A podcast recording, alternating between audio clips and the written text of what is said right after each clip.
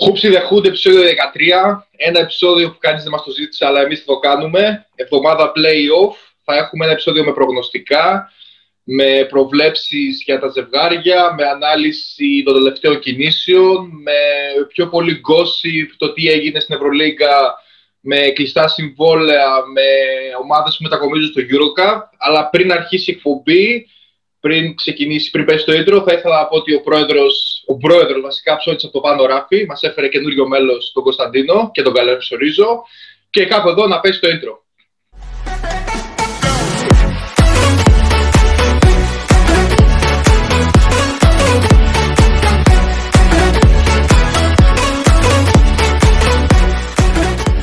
Καλώς ήρθατε σε άλλη μια εκπομπή μας. Ε, εβδομάδα η οποία δεν είχαμε αγωνιστική, αλλά είχαμε πολλά παρατράγουδα, θα μπορούσε, να πει, θα μπορούσε να πει κάποιος στην Ευρωλίγκα. Η εκπομπή θα είναι λίγο πιο γενική συζήτηση από τις συνηθισμένες, δεν θα έχουμε τόσο πολύ ανάλυση των αγώνων. Και πάμε να ξεκινήσουμε με, με το κάθε ζευγάρι ξεχωριστά. Να ξεκινήσουμε με το Barcelona Zenit, η οποία είναι η θέση, μία, ε, η θέση 1, ο πρώτος ενάντια στον 8 ε, και για να δούμε λίγο πώς βλέπουν, πώς βλέπουμε τα, το ζευγάρι αυτό. Ωραία. Ε, να, να καλωσορίσω και εγώ με τη σειρά μου τον Κωνσταντίνο στην εκπομπή. Ε, οπότε αν θέλει να ξεκινήσει αυτός λίγο να το γνωρίσουμε, να μας γνωρίσει και να κυλήσει έτσι η συζήτηση. Ε, καλησπέρα σε όλους. Καλησπέρα αρχικά στην παρέα. Ευχαριστώ πάρα πολύ που με αφήσατε να ενταχθώ στην ομάδα. Χαίρομαι πάρα πολύ που είμαι. Χαιρετίζω και όσους θα μας ακούσουν. Ε, Barcelona Zenit για μένα είναι ένα πολύ ωραίο ζευγάρι αρχικά να παρακολουθήσει κάποιος από άποψη του ε, ενδιαφέροντος και ότι θα προσφέρει θέμα. Ε, σίγουρα. Ε, δύο ομάδες οι οποίες ε, αρέσκονται πάρα πολύ να παίζουν επιθετικό, επιθετικό μπάσκετ. Ε, ο καθένας με το δικό του διαφορετικό τρόπο. Ο Πασκουά λίγο πιο ελεύθερο, ο, Σαρου, ο Σάρας λίγο πιο δομημένο, αλλά έχει και αυτός οι κλάμψεις να αφήνει λίγο τους παίκτες και να μην τους κατσαπιάζει σαν τον Ζότς. Ε, Νομίζω ότι ατύχησε η Zenit, ε, καθώς έκανε ένα πολύ κακό finish. Θα μπορούσε άνετα να έχει αποφύγει την Barcelona. Ατύχησε σε αυτό το συγκεκριμένο κομμάτι. Θα μπορούσε να είναι ομάδα Final Four για μένα. Ε, για, να πω στα, για να μην κουράσω πάρα πολύ, να πω ότι θεωρώ ότι η Barcelona θα περάσει. Ε, πιστεύω 3-1, 3-2, χειρότερη, αλλά θα περάσει, έστω και στο έσχατο παιχνίδι. Ε, η Barcelona έχει την καλύτερη άμυνα στη διοργάνωση. Παρεμπιπτόντως, δεύτερη είναι η Zenit. Όσοι δεν το περιμένουν. Δεύτερη καλύτερη άμυνα της οργάνωσης είναι η Zenit. Και αυτό όταν το διάβασα πραγματικά, επειδή δεν είμαι φίλος των αριθμών, δεν το περίμενα. Ενώ μπορούμε να πούμε ότι η Μπάρτσα έχει την 7η καλύτερη επίθεση. Ε, καλύτερη, την 7η καλύτερη επίθεση και το καλύτερο ρεκόρ στην Ευρωλίγκα. Κλείδωσε πριν καν την τελευταία αγωνιστική την πρώτη θέση. Ε, πριν το αφήσω, θα ήθελα να σα ρωτήσω, γιατί το έχω απορία και πραγματικά νομίζω ότι ο κόσμος πρέπει να το. Θα ήθελα, θα ήθελα να ακούσει την άποψή μας. Χρωστάει κάτι ο Πάγκο στην Παρσελώνα. Επειδή κάνει τρομερή χρονιά φέτος και νομίζω ότι η Μπαρσελόνα ίσως να σκέφτεται διπλά ε, τον Πάγκο και επειδή τον άφησε λόγω του τραυματισμού που είχε. Και τον Πασκουάλ. ναι, για τον Πασκουάλ θέλω να πω μετά. Ε, να πω εγώ με τη σειρά μου ναι, ότι σίγουρα κάτι χρωστάει ο Πάγκο στην Παρσελόνα, όπως και κάθε παίκτης ο οποίος παίζει με την πρώην του ομάδα, έτσι, απέναντι στην πρώην του ομάδα. Αλλά ένα λόγο παραπάνω και για τον Πάγκος, ε, ο οποίος, ε, τον, άφησε, τον οποίο τον άφησε η Μπαρσελόνα ελεύθερο λόγω τραυματισμού έτσι και ούτως ή άλλως ο Πάγκος φέτος κάνει εξαιρετική χρονιά ε, στη Zenit κουβαλάει μόνος του, αν μπορούμε να το πούμε έτσι, τη θέση 1, γιατί καθώ από πίσω δεν υπάρχει κάποιος αξι, ε, αξιόπιστος που μπορεί να αναπληρώσει, ε, να ξεκουράσει το πάγκος. Ε, και η Zenit παίζει απέναντι σε μια Μπαρσελόνα, όπως είπες, και ήταν άτυχη, στάθηκε άτυχη, απέναντι σε μια. απέναντι στην πιο σταθερή ομάδα της Ευρωλίγκα, ε, τουλάχιστον όσον αφορά την κανονική διάρκεια, γιατί τώρα μπαίνουμε σε άλλο mood ε, αγώνων και καταστάσεων έτσι. Ε, πιστεύω εντάξει και εγώ ότι με τη σειρά μου την Παρσελόνα δεν θα έχει θέμα και η Ζνή δεν έχει να χάσει κάτι, κοιτάει να το απολαμβάνει. Έχει κόσμο, από τις λίγες ομάδες που θα έχει κόσμο στα playoff έτσι στο γήπεδο της. Ε, Πόσο θα χρειαστεί να δούμε τον κόσμο όμως. Είναι αρκετά fan watch παιχνίδι, πιστεύω. Ε, εγώ με τη σειρά μου να, πω, να απαντήσω στο ερώτημα του Κωνσταντίνου ότι πιστεύω δεν έχει να αποδείξει κάτι ο Πάγκος στην Παρσελώνα αυτή καθεαυτή. Το απέδειξε πιστεύω σε όλη τη χρονιά πόσο ο καλύτερος παίκτης τη, τη Zenit έτσι, και πόσο βελτιωμένος ήταν στο τρίποντο, σε κλάτ καταστάσεις, πόσο καλός ήταν και πήρε τα ενία, είχε τα ενία πάνω του. Οπότε δεν θεωρώ ότι έχει να αποδείξει στην Παρσελόνα, ίσα ίσα που αποτελεί κίνητρο για όλη τη Zenit να περάσουν το ακλόνητο φαβορή που, για την Ευρωλίγα την Παρσελόνα. Ε, συμφωνώ ότι έχασε έδαφος, είχε κάνει δύο ή τρεις συνεχόμενες ήττες προς το τέλος ε, και έχασε ίσως μια παραπάνω θέση ε, στη βαθμολογία. Βέβαια, τώρα ίσως είτε με την Εφέστη θα ήταν αντιμέτωπη, είτε με την Τζεσεκά, πάλι outsider θα θεωρεί το η, η Zenit, κακά τα ψέματα. Ε, αλλά πιστεύω ότι από όλες αυτές τις ομάδες, όλοι θα ήθελαν να πέσουν πάνω στην Τζεσεκά δεδομένης ε, της κατάστασης, της αγωνιστικής ε, κατάστασης, μάλλον, ε, το τελευταίο διάστημα. Τώρα, αυτά έχω να προσθέσω για το συγκεκριμένο ζευγάρι. Εγώ πιστεύω θα περάσει η Μπαρσελόνα ε, Επίσης, να προσθέσω ότι η Zenit είχε ένα από τα καλύτερα εκτός έδρας ρεκόρ ε, στην Ευρωλίγκα. Μαζί με τον Ολυμπιακό ήταν. ήταν κάποια στιγμή. Ο Ολυμπιακός κάποια στιγμή. Ε, και επίσης το τελευταίο ότι μεταξύ τους οι αναμετρήσεις είναι ένα-ένα μέχρι στιγμής. Δηλαδή κάθε μία κέρδισε στην έδρα της. Μάλλον διαφωνώ με όλους σας. Εγώ πιστεύω σε ένα καθαρό sweep της Αυτός είναι ο Δημήτρης που αγαπήσαμε. Αυτός ναι, είναι αυτό είναι. Εγώ πιστεύω σε καθαρό sweep της Μπαρσελόνα. Αν και η Zenit έδειξε φέτος κάποια πολύ καλά στοιχεία στην, ε, στην καθόλου τη regular season. Ε, δεν είχε διάρκεια, είχε κάποια πολύ κακά παιχνίδια, είχε κάποια καλά παιχνίδια. Ε, το παράλογο της υπόθεσης είναι ότι η Μπαρσελόνα μόχθησε όλη τη χρονιά για να πάρει το πλεονέκτημα έδρας και είναι τελικά η Zenit η οποία θα έχει τον κόσμο στο γήπεδο της και όχι η Μπαρσελόνα. Ε, από εκεί πέρα από τη Zenit είδαμε μια ομάδα η οποία σκρίναραν πολύ καλά τους σουτέρ της.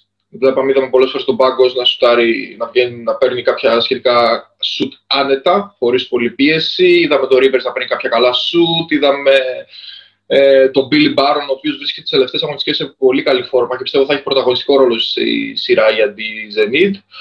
Ε, έχει τρία πολύ καλά πεντάρια αυτή τη στιγμή, τα οποία δεν τα εκμεταλλεύεται, όπως ο Πόιθρες, ο Τάρικ Μπλακ και ο Γκουντάιτης. Ο, ο Τάρικ Μπλακ έχει έρθει μεσούσης της σεζόν, οπότε περιμένουμε να δούμε περισσότερα πράγματα από άποψη προσαρμογής. Στο 4 έχει παίκτες οι οποίοι μπορούν να πάνε στο ένα αντίον όπως ο Χόλιντς και ο Τόμας. Ο Πονίτκα μπορεί να ποστάρει και αυτός. Γενικότερα μια η οποία βασίστηκε αρκετά, πολύ, αρκετά σε μεγάλο βαθμό στο να βγάζει τους σουτέρ της ε, για σουτ με πολύ καλές προποθέσει. Τώρα, Μπαρσελόνα, ε, νομίζω μια ομάδα η οποία έχει από τα πιο γεμάτα, αν όχι το πιο γεμάτο ρόστερ ποιοτικά, ατομικά. Αν πάρουμε δηλαδή το ατομικό ταλέντο κάθε ενός παίκτη σε σχέση με τις υπόλοιπες ομάδες της Ευρωλίγα, έχει το περισσότερο αθρηστικά. Έχει ένα πολύ καλό προπονητή, το καπνισμένο τόσο σαν παίκτη όσο και σαν προπονητή. Νομίζω η ποιότητα είναι μεγάλη. Ε, εντάξει, τώρα Γκασόλ δεν νομίζω να δούμε και πολύ. Επειδή είδαμε και τον Πούτο με την Πάγερ, δεν μπορώ να πιστεύω να δούμε πολύ στα playoff. Θα παίξει κάποια τρίλεπτα, δίλεπτα το match. Ε, υπάρχουν, θέμα, υπάρχουν θέματα τραυματισμού στην Παρσελόνα, να ρωτήσουμε αυτό. Ε, όχι, δεν έχει κάποιο θέμα. Όχι, όχι, όχι. Νομίζω ότι αν παραμένει υγιής θα, θα περάσει με ένα σχετικό sweep. Νομίζω η σοβαρή Μπαρσελόνα δεν έχει κάτι να φοβηθεί από αυτή τη Zenit. Αυτή είναι η άποψή μου. Και ένα από του ε, υποψήφιου MVP πιστεύω, έτσι, το Μύρωτιτ. Το Μύρωτιτ, εντάξει. Ναι. Ο Μύρωτιτ.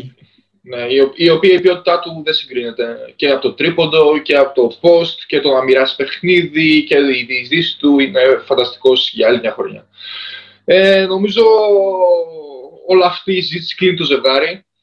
Είμαι σίγουρος ότι θα δικαιωθώ και θα πέσετε έξω. Ε, Μα και, και όλοι είπαμε ότι θα περάσει η Μπαρσελόνα έτσι, αλλά το σκορ λίγο.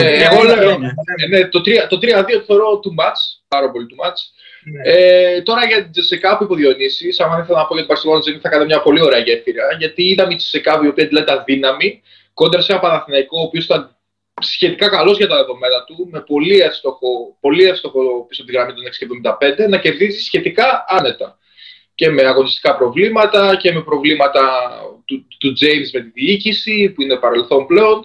Είδαμε να το κερδίζει άνετα σε, στην επιστροφή βέβαια του Μιλουτίνου.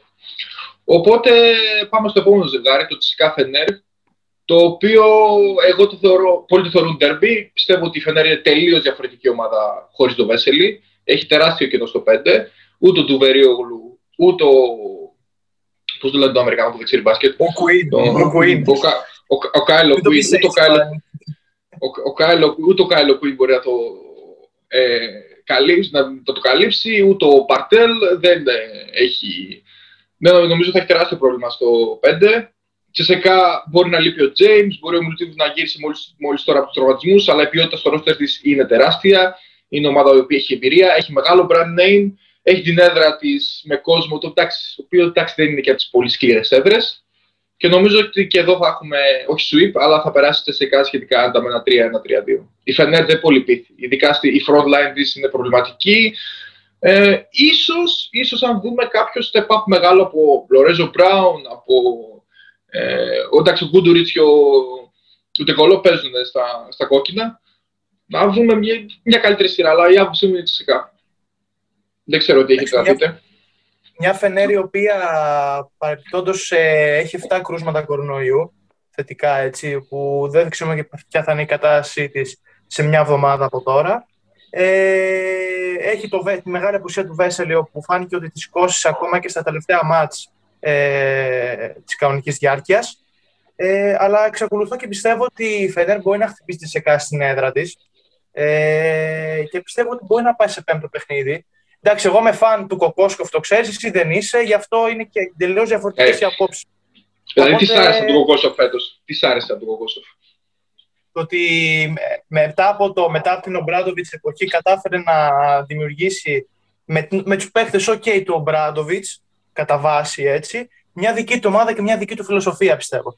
Ο Βε, έκανε το. Ε, ε, ε, τι είπες; Ποια είναι, αυτή, ποια είναι αυτή η φιλοσοφία η οποία έχει βασίσει ε, στο pick πρώτη, βασική, ναι. πρώτη βασική διαφορά που διαπίστωσα είναι τον Ντεκολό όταν, παίζει, όταν που τον γύρισε στον Άσο, γιατί παίζει καθαρά Άσος με τον Κογκόσκοφ, mm. είναι καλύτερος. Αποδίδει καλύτερα.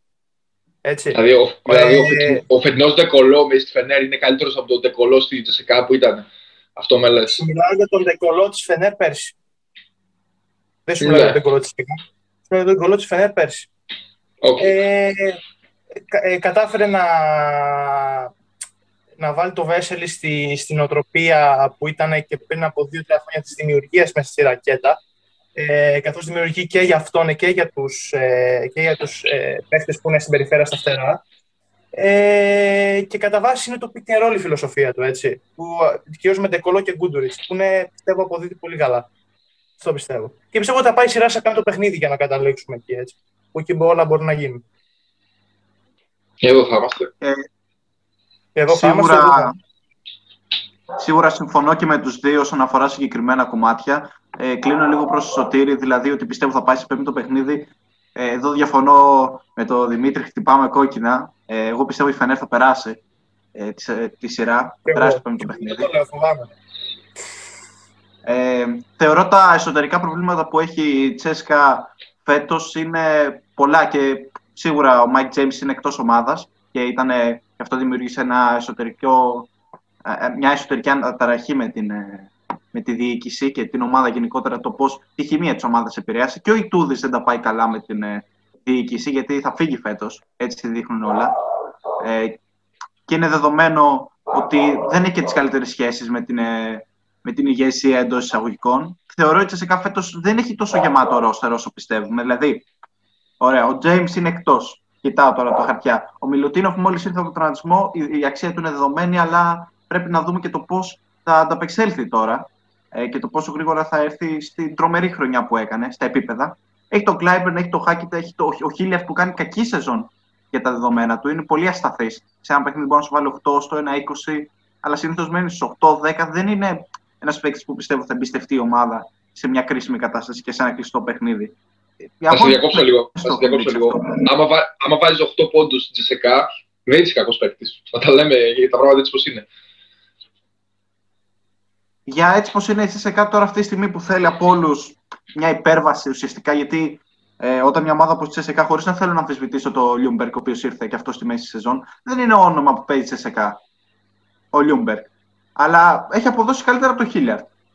Φέτος. Ναι. Ε, και ο Χίλιαρντ υποτίθεται ένα όνομα το οποίο έχει παίξει και στην Αμερική, έχει δει το πώς είναι, ότι είναι αθλητικός, ότι μπορεί να δημιουργήσει, μπορεί να κάνει πολλά πράγματα. Και ο Χίλιαρντ δεν είναι καλός φέτος. Ε, δεν νομίζω ότι θα είναι από τις ε, πρώτες επιθέσεις. Δεν θα πάρει τις πολλές πρωτοβουλίες στα playoff. Δεν νομίζω ότι έχει την εμπιστοσύνη. Έχει παίξει όπως ο Έρικ, ο οποίος έχει κάνει πολύ καλή χρονιά, αφού ήρθε και αυτός μετά. Αλλά ok, okay, είναι ένα σέντερ, ας πούμε, στα επίπεδα του Χασάν στον Ολυμπιακό, λίγο καλύτερο όπως θέλει να το πάρει κανείς. Ο Κουρμπάνοφ είναι πολυεργαλείο και ο Στρέλνιεκς είναι κα, κακός φέτος, νομίζω. Ο Στρέλινγκς ήταν και πέρσι κακός, δεν ήταν, δηλαδή δεν έχει κάνει κάποια ιδιαίτερη χρονιά στη ΣΕΚΑ, πιστεύω. Υπάρχει ο Μπολόμποι, υπάρχει ο Βόιτμαν, να τα θυμίσω αυτά. Ναι, Ο Βόιτμαν πολύ είναι καλός. και- Ο- Πολύ βελτιωμένος ο Βόιτμαν φέτος. Εγώ με τη σειρά μου να πω ότι πρώτον το σημαντικό αυτό που είπε ο Πύρης με τα κρούσματα κορονοϊού στη Φενέργο, που αναβλήθηκε και η αναμέτρηση με την ΕΦΕΣ η χθεσινή, Την ΕΦΕΣ. νομίζω. Ε, πόσο σημαντική είναι γιατί με το πρωτόκολλο της Ευρωλίγκα, άμα υπάρχουν 8 διαθέσιμοι παίκτες, ο αγώνας θα γίνει κανονικά.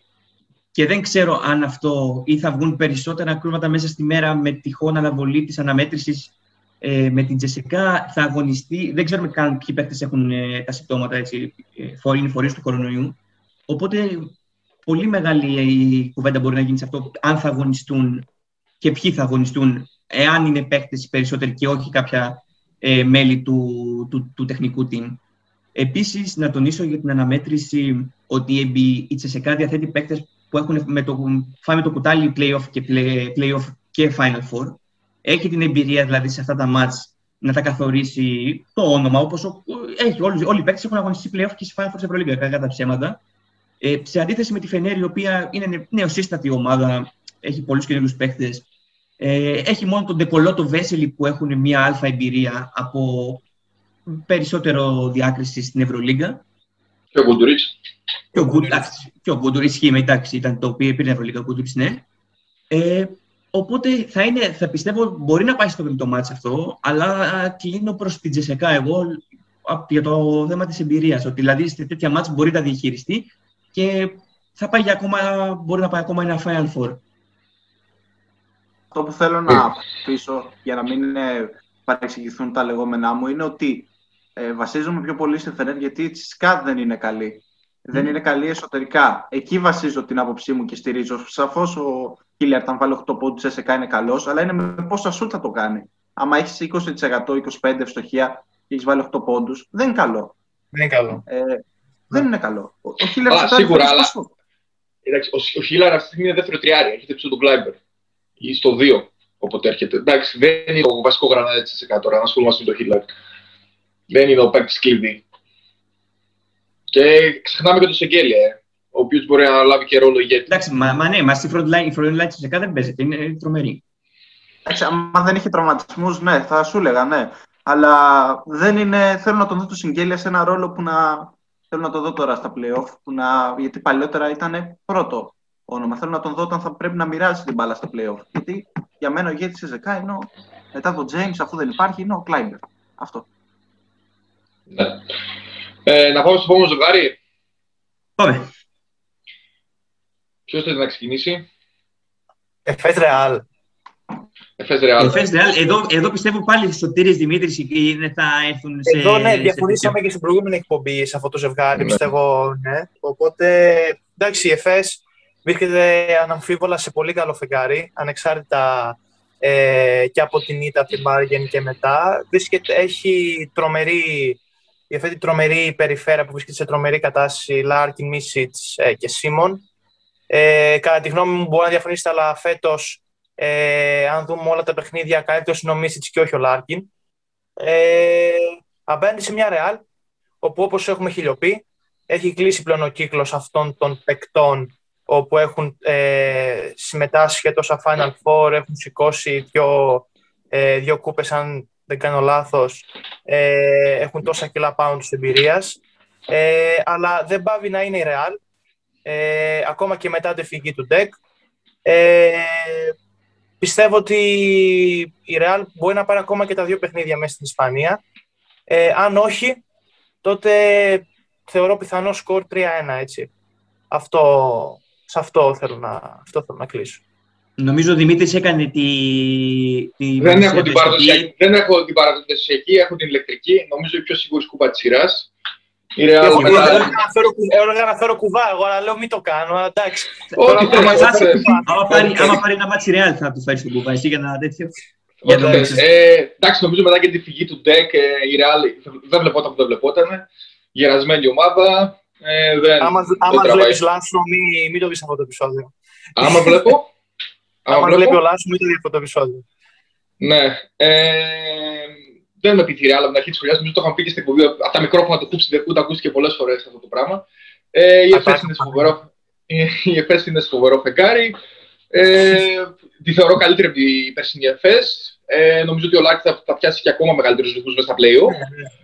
Και νομίζω η Σκούπα τη θεωρώ σχεδόν σίγουρη. Σχεδόν σίγουρη και, και νο, νομίζω ότι η σεζόν αυτή θα είναι και το τέλος μιας εποχής για τη Real. Δηλαδή ότι αρκετοί παίκτες θα φύγουν, θα υπάρχει μια ολική ανανέωση στη Real. Νομίζω.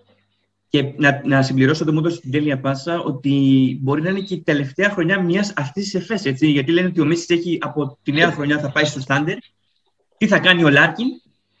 Οπότε, μάνι μάνι, άμα φύγουν αυτοί οι δύο παίκτες, αλλάζει όλη η δομή της ΕΦΕΣ. Κακά τα ψέματα. Ε, νομίζω σε παλιότερη συνέντευξη ο Λάρκιν είχε, είχε δηλώσει ότι θέλει να είναι σε μια ομάδα που είναι ηγέτης. Οπότε δεν νομίζω ότι θα πάει στο NBA. Δεν νομίζω. Δεν ξέρω τι έχει αλλάξει. Ούτως ή άλλως έχει παίξει και εθνική Τουρκίας, έχει δείχνει ότι έχει δεθεί με τη χώρα, με την ομάδα. Νομίζω ότι ίσως να, πιθανότατα να θέλει να συνεχίσει στην ΕΦΕΣ. Εγώ δεν έχω μιλήσει με τον ατζέντη του. Για, για αυτό το ζευγάρι, εντάξει, νομίζω όλοι θα καταλήξουμε ότι θα περάσει εύκολα ή δύσκολα η ΕΦΕΣ. Ο Δημήτρης λέει εύκολα η ΕΦΕΣ, ο Σωτήρης λίγο πιο δύσκολα. Ε, Μην μπορεί να... τώρα και έτσι μουρλάνω όλους και φύγω. Εγώ να τονίσω ότι. Ε, μου έχει κάνει τρομερή εντύπωση η βελτίωση του Μπουμπουά και οι περισσότερες προσπάθειες που παίρνει και σκοράρει. Ε, για το Σανλή θα συμφωνήσουμε όλοι ότι ήταν η αποκάλυψη φέτος της ΕΦΕΣ. Από εκεί που δεν τον περίμενε κανείς. Ε, ειδικότερα σε κάποια μάτια συνεχόμενα σκόραρε κατά από μέση απόσταση, από το τρίποντο, από το ζωγραφιστό, από παντού. Ε, εντάξει, η δυάδα στα γκάρτ, Λάρκιν Μίτσιτς, πιστεύω ο Μίτσιτς μαζί με το Μίρο μεταξύ των δύο θα γίνει κουβέντα το MVP. Δεν ξέρω αν συμφωνείτε. Ε, θα περάσει η ΕΦΕΣ εύκολα ή δύσκολα. Τώρα για τη Real μου κάνει φοβερή εντύπωση η αναμέτρηση στο πρωτάθλημα με την Μπαρτσελόνα, το πώς κέρδισε με τα πιτσιρίκια που χρησιμοποίησε σε συνδυασμό με την εμπειρία που έβγαλε των παιχτών όπως ο Γιούλ και ο Ρούντι. Δηλαδή με ο Βούκτσεβιτς. Όταν λέμε πιτσιρίκια, άλλο ποιος άλλος; Αλοθέν, Βούξεβιτ, Γκαρούμπα. Γκαρούμπα, ναι. Δηλαδή είχε σε μια στιγμή στην πεντάδα, είχε στο 4 τον Γκαρούμπα, στο 5 τον Βούξεβιτ, το Αμπάλτε στον Άσο. Ναι. Δηλαδή να... και κέρδισε μέσα, στο, μέσα στην Παρσελώνα. Αλλά η φυγή του Ντεκ εντάξει, θα κοστίσει, αν και δεν νομίζω και με τον Ντεκ να παίρνει την ΕΦΕΣ, κακά τα ψέματα αυτά. Ε, Σχεδιασμός για τη Real έχει κλείσει που αργαία αγωνίζει στο Ισπανικό πρωτάθλημα. Λένε ότι έχει κλείσει και το Χένρι για την επόμενη χρονιά και για την Ευρωλίγκα. Θα δούμε πώς θα δομηθεί και η Ισπανική ομάδα. Ε, πιάνομαι από την πάσα σου, στην οποία έκανες για, τα, για το ντέρμπι στην Άσε Base ε, Barcelona Real. Να σημειωθεί ότι ο Λάσο έκανε τρομερό αμυντικό τρίκ εκεί, το οποίο ξεκίνησε ε, front court από άλλες εποχές. Ξεκίνησε με Τάιους Ταβάρες ε, την Σωστό. ομάδα και Taylor στο 3. Αυτό το κάνει και στη Φενέρ για κάποια λεπτά. Τάιους ε, και Ταβάρες μαζί. Εμένα μου έκανε εντύπωση που το ξεκίνησε. Γι' αυτό το λέω. Ε, και, λέγαμε, και λέγαμε και για τον Τάιρο ότι δεν έχει αποδώσει, ότι έχει έρθει στο τέλμα η καριέρα του, έτσι, στις προηγούμενες εκπομπέ. Γέρος. Ε, οπότε, εγώ να πω λίγο να είμαι κάπου στη μέση. Πιστεύω θα περάσει σίγουρα η ΕΦΕΣ για να το κλείσω εκεί. Και οπότε λέω σίγουρα περνάει ο, ο άλλος. Είναι κανόνας αυτό.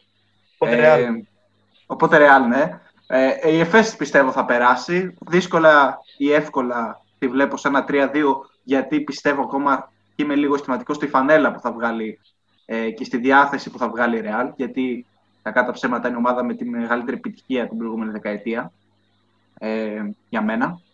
Ε, σίγουρα η φυγή του Ντεκ για το case είναι ένα πλήγμα, για το case είναι ένα πλήγμα, αλλά ε, προσαρμόζεται, έχει κλείσει τον ε, Χένρι, έχει κλείσει τον Μποαρκέ, έχει κλείσει τον Ερτέλ, ο οποίος θα το καλοκαίρι. Και τον Ερτέλ, σωστά. Και τον Ερτέλ έχει κλείσει, ναι. Ε, έχει τον Αμπάλντε, έχει τον Αλοθέν τώρα ως νέα παιδιά, έχει τον Γκαρούμπα, ο οποίος κάνει αλλαγές και στον ύπνο του. Ε, ο Ρούντι έβγαλε μεγάλο πείσμα με την Μπαρτσελόνα και περιμένω να το βγάλει με την ΕΦΕΣ. Δηλαδή, έχουμε ξεγράψει το Ρούντι και λέμε ναι, όλοι συμφωνώ, είναι μεγάλοι και ο Γιούλ είναι πάνε προς το τέλος, αλλά πιστεύω ότι πρέπει να, να δούμε σε αυτά τα ματς κρίνονται οι παίχτες. Σε αυτά τα ματς φαίνονται οι προσωπικότητες. Έχουν αυτοί οι παίχτε τώρα εγωισμό τώρα, έχουν φτάσει σε μια φάση. Θα βγάλουν εγωισμό σε τέτοια παιχνίδια τώρα, δεν γίνεται. Είναι και η Ισπανική ομάδα, έτσι, μην το ξεχνάμε αυτό. Δηλαδή, μπορεί να, θα, θα έλεγε κανείς ότι στο ποδόσφαιρο είναι στο τέλος κερδίζουν οι Γερμανοί, στο μπάσκετ είναι στο τέλος κερδίζουν οι Ισπανοί. Ε, έχουν τον Κάρολ για να κλείσω. Ο Τόμιτς κάνει καταπληκτική χρονιά τώρα που έχει περισσότερο χρόνο. Ο Ταβάρης, ο καλύτερος σέντερ στην Ευρωλίγκα, ο καλύτερος αμυντικός σέντερ στην Ευρωλίγκα, όποιος θέλει να το θέσει έτσι. Ο Γιούλο και οι Καμινάδες. Λαπροβίτολα φέτο τελευταία του χρονιά βελτιωμένος, αλλά αποχωρεί φέτος γιατί δεν χωράνε 700 άσε στην Ρεάλ. Τον βλέπω για Παναθηναϊκό από την αλήθεια. Ε, από την ΕΦΕΣ κρίνεται, καλός ή κακός. Συμφωνώ για τον Μίτσιτς και τον ε, ότι θα παίξουν για MVP. Πιστεύω θα κρυθεί ανάμεσα σε Μίτσιτς και Μύρωτιτς τελικά. Και εγώ αυτό πιστεύω. Το βραβείο. Και θα πάρω Μύρωτιτς επειδή βγήκε πρώτη η Μπαρσελόνα. Νομίζω ότι δεν είναι τόσο πολύ. Εγώ το, στο Μίτσιτς θα το δίνω, να πω την αλήθεια. Αυτά. Τώρα θέλουμε να Θα συμπληρώσουμε κάτι για το ζευγάρι. Αυτό είναι άλλη κουβέντα το MVP. Θέλουμε να συμπληρώσουμε κάτι να δώσουμε κάποιο insight. Έλα, τέσσερι συμφωνίε στην πρόκριση, πρόκριση ΕΦΕΣ. Το σκορ θα διαφέρει. Σκουπ 3-1, 3, όλες τι απόψει 3-0 ο ένας, 3-1 ο άλλος, μέχρι και 3-2 ο Σωτήρης. Θα μας βάλει γυαλιά. Εγώ είπα στο τρελό για ρεάλ τώρα. Δεν ξέρω. Ε, εγώ είπα το 3-2. Ναι, εσύ, ναι, ναι, ναι. Ο Κωνσταντίνος είπε 3-2. Σωτήρη είναι τελευταία σου κουμπί. Ε, και πάμε στο επόμενο ζευγάρι. Αυτό το κρίνει ο ε, πρόεδρος. Αυτό το κρίνει ο πρόεδρος. Ε, πάμε στο επόμενο ζευγάρι, το οποίο είναι Αρμάνι με. Ξέχασε κιόλας. Μπάγκερ. Ξέρει και δεν ξέρει και ε, Αρμάνι Μπάγκερ. Ναι, Μπάγκερ. Ναι. Ε, Αρμάνι Μπάγκερ. Θα μου το λέει ένα το κύριο, το διαβάζω. Αρμάνι Μπάγκερ. Λοιπόν, ε, νομίζω πιο αμφίροπο ζευγάρι της σειράς. Εγώ δεν θα κάνω πρόβλεψη. Η Bayern, η οποία είναι η έκκληση διοργάνωση, ε, με έναν προϋπέκτη του Ολυμπιακού, ο οποίος έφυγε σαν όχι ως αποτυχημένος, αλλά ως παίκτης ο οποίος δεν έδωσε τα αναμενόμενα. Πήγε στην Bayern. Ο Τρικέρι έφυγε σαν αποτυχημένος από την ε, χώρα. Ναι, ο Τρικέρι έφυγε σαν αποτυχημένος όχι από τη χώρα μας, από την εθνική, την εθνική ομάδα. Ναι, ναι. Ε, πολύ καλή ομάδα με το όμικρο κεφαλαίο. Ε, Παίκτες οι οποίοι κάνουν συγκεκριμένες δουλειές, δίνουν αυτό που πρέπει κάθε φορά και μπροστά για τον Πάλουγο, ο οποίος νομίζω είναι ένατος 8ο χώρο στην Ευρωλίγα, θα σας γελάσω, δεν το θυμάμαι ακριβώς. Ε, φιγούραρε και στην πρώτη τετράδα στο τέλος της Μπάγκερ, δεν κατάφερε να το, να το διατηρήσει. Ε, και μια Αρμάνη, απ' την άλλη, η οποία κανείς δεν την πίστευε ότι θα μπει μέσα στην πρώτη τετράδα, ενώ κανείς, εντάξει, δεν ήταν από τα αναμενόμενα να μπει τέρμα στην πρώτης τετράδα η Αρμάνη, η οποία έχει πολύ καλή ποιότητα στο ρόστερ της, έναν έμπειρο προπονητή, έχει πολλά σκαμπαβάσματα μέσα στη ζώνη. Έχουμε δει, παράδειγμα, θυμάμαι στις τελευταίες αγωνιστικές την Αρμάνη μέσα στην Πασκόνια να παρουσιάζει μια άθλια εικόνα. Άλλες φορές την έχουμε δει να παρουσιάζει εκπληκτική εικόνα. Ε, μπροστά σε όλους αυτούς τους στάρ που έχει πρώτο σκόρε είναι ο Πάντερ, το οποίο προκαλεί εντυπωσιασμό σε πολλούς. Προκαλεί εντύπωση, όχι εντυπωσιασμό, εντύπωση σε πολλούς. Ε, πολύ αφήρωπο. Πάρα πολύ αφήρωπο. Δεν ξέρω ποια είναι η άποψή σας. Εγώ θα αποφύγω να κάνω πρόληψη. Ε, και, εγώ για, και εγώ σίγουρα είναι το πιο αμφίροπο ζευγάρι έτσι. Ε, η σειρά πιστεύω θα κρυθεί και σε πέμπτο παιχνίδι. Ε, μια, είναι η Αρμάνη μια ομάδα η οποία οφείλει το πλεονέκτημα έδρας της και τη δεύτερη θέση η οποία τερμάτισε ε, ε, ότι παρουσίασε πολύ καλή εικόνα μέχρι και το, και, το δεύτερο, και το μισό του δεύτερου γύρου γιατί μετά υπήρχε μια καθίζηση και μέχρι και τώρα βρίσκεται σε ένα κακό φεγγάρι. Delaney επιστρέφει μετά από καιρό ε, απέναντι σε μια ομάδα η οποία περιμένω να δω την ίδια συμπαγή ομάδα που είδα και στη regular season, ε, την Bayern, που, που διαθέτει για μένα έναν, ε, έναν Baldwin ο οποίος αν ήταν πιο καλός στις τελικές του αποφάσεις και σε κρίσιμα σημεία του παιχνιδιού, πιο όριμος και πιο μεστός, θα μπορούσε να δείξει ακόμα και τον τίτλο του MVP για μένα φέτος. Ε, ένα Λούση, ο οποίος κάνει, όπως έχουμε ξαναπεί, πολύ καλή χρονιά. Βασικά, όπως έχω πει εγώ, γιατί ο Δημήτρης σίγουρα διαφωνεί. Ε, μια ομάδα με πλάνο, πίστη, ε, όπου δεν ε, έχει τον ηγέτη, αλλά έχει πολλούς παίχτε του 7 και του 8 που θα, θα σου δώσουν 7 και 8 μέσα στο παιχνίδι ε, για να βγει ένα πολύ καλό αποτέλεσμα. Ε, οπότε, ναι, καταλήγω ότι είναι αμφίροπο και θα κρυθεί σε πέντε παιχνίδι. Ούτε συμφωνούμε. Ε, εγώ, μόνο, εγώ, εγώ μόνο θα πω σκορ. Θα αφήνω και το τέλος. Το σκορ θα το πω και το τέλο. Θα, πω, θα αφήσω τον Κωνσταντίνο να μιλήσει τώρα και θα πω το σκορ στο τέλο. Θα δω τι θα πει και αυτός. Ωραία, εγώ θα δώσω σκορ γιατί μου αρέσουν οι προβλέψεις. Θα πω ένα 3-0 η Αρμάνη, σκούπα. Ε, ο Μεσίνα. Το σκούπα στο Κωνσταντίνο τώρα. God damn, πραγματικά. Ναι. Νομίζω ότι θα μιλήσει ο προφέσορας από την άκρη του πάγκου της Αρμάνη, ο, ο Έτορε Μεσίνα, ο οποίος, ε, να μην ξεχνάμε, έχει πολύ εμπειρία από το, έχει, έχει, μεγάλη εμπειρία από το NBA, δίπλα στο πλευρό του καλύτερου προπονητή τη στιγμή στον κόσμο, του Γκρέκ Πόποβιτς. Έχει δημιουργήσει το δικό του μύθο στην Ευρώπη. Ξέρει να διαχειρίζεται ομάδες. Μόνο το Ζώτσα μην βλέπει απέναντί του, που έχει πει και τη γνωστή ιστορία με την ε, γυναίκα του, όσοι την ξέρουν. Δεν ε, ξέρω εγώ. Του είχε πει η γυναίκα του ότι χάνει συνέχεια από τον Ομπράντοβιτ. Ε, με mm Ε, δεν θα την πω τώρα ολόκληρη για να μην φάμε το χρόνο. Ε, Τέλος πάντων, θεωρώ ότι έχω και μια δυναμία κιόλας στον ε, Τσάτσο, στον ε, Ροντρίγκες, είναι ο αγαπημένος μου παίκτης ε, από, εκτός από Ελλάδα. Ε, τον αγαπάω από τότε που ήταν στη Ρεάλ. Ε, σίγουρα η Αρμάνη είναι δομημένη ομάδα, παίζει, έχει αρχή, μέση και τέλος στην επίδεσή της. Ε, είναι πολύ σύγχρονη ομάδα, είναι shooting ομάδα που λέμε. Ε, εκμεταλλεύεται καταστάσεις. Συμφωνώ σε αυτό με την αστάθεια, δεν θυμάμαι ποιος το είπε, γιατί από μεγάλες εμφανίσεις, ναι, του Δημή, ο Δημήτρης, ε, έχει έρθει στο ΆΚΑ με έναν Παναθηναϊκό ο οποίος είναι αποκλεισμένος αγωνιστικές πριν πρώτο ημίχρονο συν 15 χάνει στο τέλος. Δέχεται όλη την ανατροπή. Και στα δύο μάτια του Παναθηναϊκού έγινε αυτό. Ναι. Δεν το θυμάμαι στο Μιλάνο, το μάτσα αλήθεια. Θυμάμαι όμως στο, στο ΑΚΑ, γιατί παίζει να μην το είδα. Ε, θεωρώ ότι η Bayern όσο φάνηκε του God ομάδα είναι με αυτό το ρεσιτάλ που έχει χτίσει ο, ο, ο Τρινκέρι, που είναι πολύ ελεύθερο μπάσκετ. Ε, ουσιαστικά δίνει τη δυνατότητα στον παίχτη να αποφασίσει μέσα από κάποια βασικά πλάνα την επιλογή του, να σουτάρει τρίποντο, να πάρει μια προσπάθεια. Έχει παίχτε όπως ο Λούστιτ, ο Μπόλγουιν, ο, ο Ρέινολτ, οι οποίοι μπορεί και να φύγουν το καλοκαίρι, αν κάποιος αποφασίσει να κάνει μια μεγάλη κίνηση. Είναι παίχτε που στέκονται σε ομάδες που διεκδικούν οχτάδα, όπως ή θα διεκδικήσουν οχτάδα. Ε, θεωρώ όμως ότι η Αρμάνι, αν παίξει τον μπάσκετ που ξέρει, αν ακολουθήσει το δόγμα που έχει ως τώρα και βρεθεί σε, ένα σε μια ικανοποιητική μέρα, δεν μπορεί να χάσει από την Bayern η οποία εξαρτάται από τέσσερις παίκτες κάθε φορά. Και, και η Αρμάνι στο ένστικτο βασίζεται έτσι. Έχει παίκτες ενστίκτου. Δηλαδή ο Ντιλέινι, ε, ο Ντατόμε, ο Λεντέι. Έχει είναι παίκτες οι οποίοι, αν βρεθούν σε καλή μέρα, μπορούν να σκοτώσουν. Ε, αν βρεθούν σε κακή μέρα, ε, σε ριχά νερά θα, θα δυσκολευτούν. Δεν ξέρω. Εγώ, για να μην περιευτολογώ, συμφωνώ λίγο πολύ με όλους. Ε, θεωρώ ότι θα περάσει η Αρμάνι με 3-1. Ε, αλλά το θέμα είναι αν θα έχει σταθερότητα στο παιχνίδι της η Αρμάνι, γιατί έχω στη μνήμη μου τα μάτια της ελληνικής ομάδας στα δύο με τον Παναθηνικό και το μάτσο με τον Ολυμπιακό στην Ιταλία, που προηγούνταν με 17-18 πόντους. Και, με τον Ολυμπιακό κέρδισε, αλλά μέχρι το τελευταίο λεπτό ο Ολυμπιακός είχε επιστρέψει και με τον Παναθηνικό έχασε και τα δύο.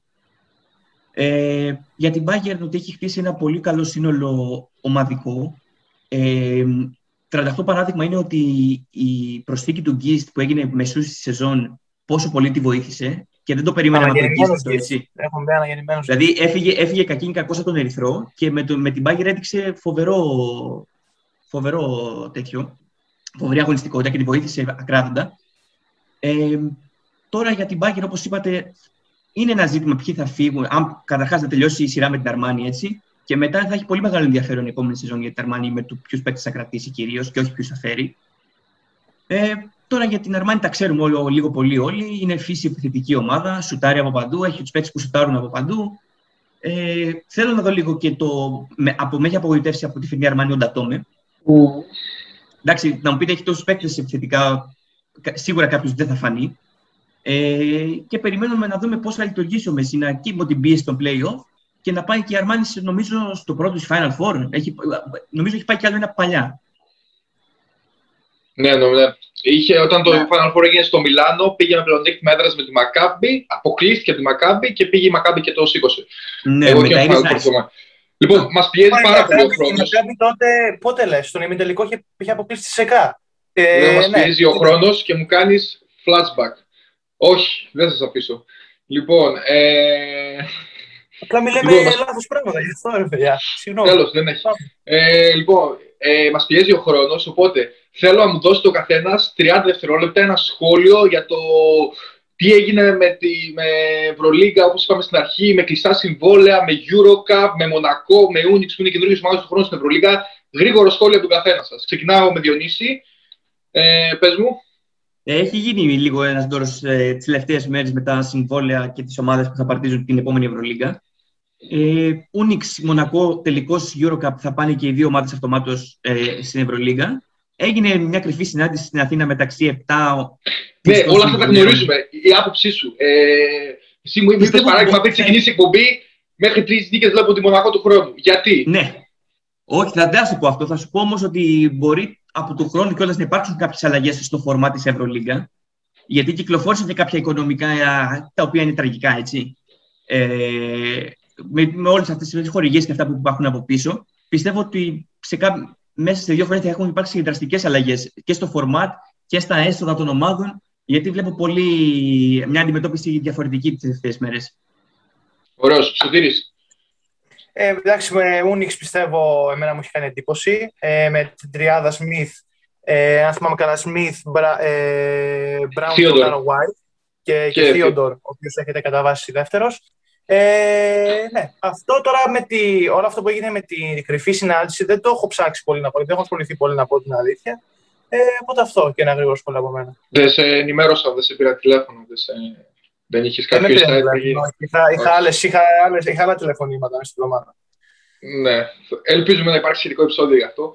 Ε, και Κωνσταντίνος, ένα σχόλιο. Το control με ειδοποιεί ότι έχω λιγότερα δευτερόλεπτα. Ε, Όχι, το σχόλιο μου...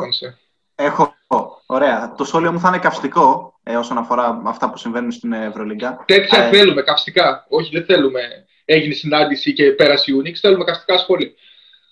Ε, άμα, ζούσαν, ε, άμα ζούσε ο Παύλος και ο Θανάσης Γιανακόπουλος, θα είχε γίνει ο κακός χαμός με τον Περτομέου. Μα γιατί οι κινήσεις που κάνει και το πώς συμπεριφέρεται ε, είναι παράλογες και η κρυφή συνάντηση χωρίς ομάδες οι οποίες θα στελεχώσουν την επόμενη Ευρωλίγκα είναι απαράδεκτο. Ναι. Τι θα έκανε ο Παύλος και ο Θανάσης Γιανακόπουλος κατά την άποψή σου, αν ζούσαν; Αν ζούσαν, θα τον είχαν εξηλώσει ή θα τον, είχα, δεν, θα μπορούσε, δεν θα τον άφηνε σε ησυχία. Όσοι ξέρουν ιστορίες από Final Four και από συναντήσεις τους, αν έχουν διαβάσει, γνωρίζουν πολύ καλά ότι οι συγκεκριμένοι κύριοι των Περδομέου και όποιον έλκαναν παράλογες κινήσεις και εξωφρενικές δεν τον άφηναν σε καμία ησυχία. Άρα, μας λες ένα ότι ή ο τωρινός Γιανακόπουλο είναι soft, ή ότι ο Γιανακό, οι Γιανακόπουλοι τότε έκαναν ό,τι ήθελαν στην Ευρωλίγκα. Δεν λέω αυτό. Λέω όταν συνέβαιναν καταστάσεις οι οποίες δεν δικαιολογούντουσαν, είχαν πάντα άποψη και σήκωναν το, βλέμμα, mm. το ανάστημά τους απέναντι σε ανθρώπους που δεν, δεν ξέρουν το άθλημα τον έσω. Όσο για τον ε, Δημήτρη Γιανακόπουλο, θεωρητικά δεν ασχολείται πλέον με τον Παναθηναϊκό. Δεν είναι θεωρητικά. Πλέον, θεωρητικά. οπότε δεν τον αναφέρω. Ωραία. Εγώ σχολείο δεν έχω. Δεν ξέρω λέμε ότι, ότι η Ευρωλίγκα με τον Περτομέου έχει καταλήξει να είναι μια επιχείρηση ουσιαστικά έτσι. Ε, πάντα επιχείρηση, γιατί το NBA δεν επιχείρηση. Όχι πάντα επιχείρηση Ευρωλίγκα. Θυμάμαι όπως είπαμε και πριν την εκπομπή, είχα πει όταν μάλιστα πέραν πρωταθλήματα από τις χώρες τους. Ναι, μπορώ να μιλήσω. Ε, όταν με το θέμα από τις χώρες τους, πήγαινα στην Ευρωλίγκα. Αυτό λέω. Ναι, εντάξει, ναι. Ναι αυτό, έχει αλλάξει, αυτό έχει αλλάξει δραστικά. Ναι. Έχει αλλάξει δραστικά. Δηλαδή αυτό, αυτό που έλεγες και εσύ πριν, ότι στο γερμανικό πρωτάθλημα είναι πρώτη και αν η Λούντμπουργκ. Δεν, δεν, θα, γελάσω, θα σε γελάσω. Θυμάμαι πριν δύο χρόνια πάντως ότι το πήρε η Βενέτσια στην, ε, στην Ιταλία και πήρε ναι. Λοιπόν, κλείνουμε. Ε, μας πιέζει ο χρόνος. Έχουμε πει ότι η εκπομπή πάντα είναι one take. Δεν έχουμε κόψει, δεν έχουμε γράψει τίποτα, δεν ε, κόβουμε πράγματα. Ε, ήταν το Hoops the Hood επεισόδιο 13. Ήταν το επεισόδιο που κάνεις τη συζήτηση, αλλά εμείς το κάναμε. Ε, πείτε γράψτε μας στα σχόλια ποιος πιστεύω ότι είναι πιο κοντά στις προβλέψεις του σχετικά με τα ζευγάρια του play-off. Ε, η ιδέα ήταν να κάνουμε και ένα επεισόδιο για Ελλάδα, Υπάρχει στα σκαριά, τώρα που τελείωσε η κανονική σεζόν. Θα δούμε. COP βλέπω. Τέλος πάντων. Εγώ, εγώ, παρακαλά, εγώ παρακαλάω, λες όχι, τι να κάνουμε. Μη σε εκθέσω ε, τώρα. Εγώ δεν σου είπα, όχι, στο άφησα μέρα. Λοιπόν, Hoops in the Hood μας βρίσκεται στο Spotify, debut.gr, μας βρίσκεται στο YouTube, like, share, subscribe και τα λέμε την επόμενη εβδομάδα, την επόμενη εβδομάδα. Να έχετε ένα όμορφο Σαββατοκύριακο. Καλή συνέχεια. Καλή συνέχεια. Γεια σας.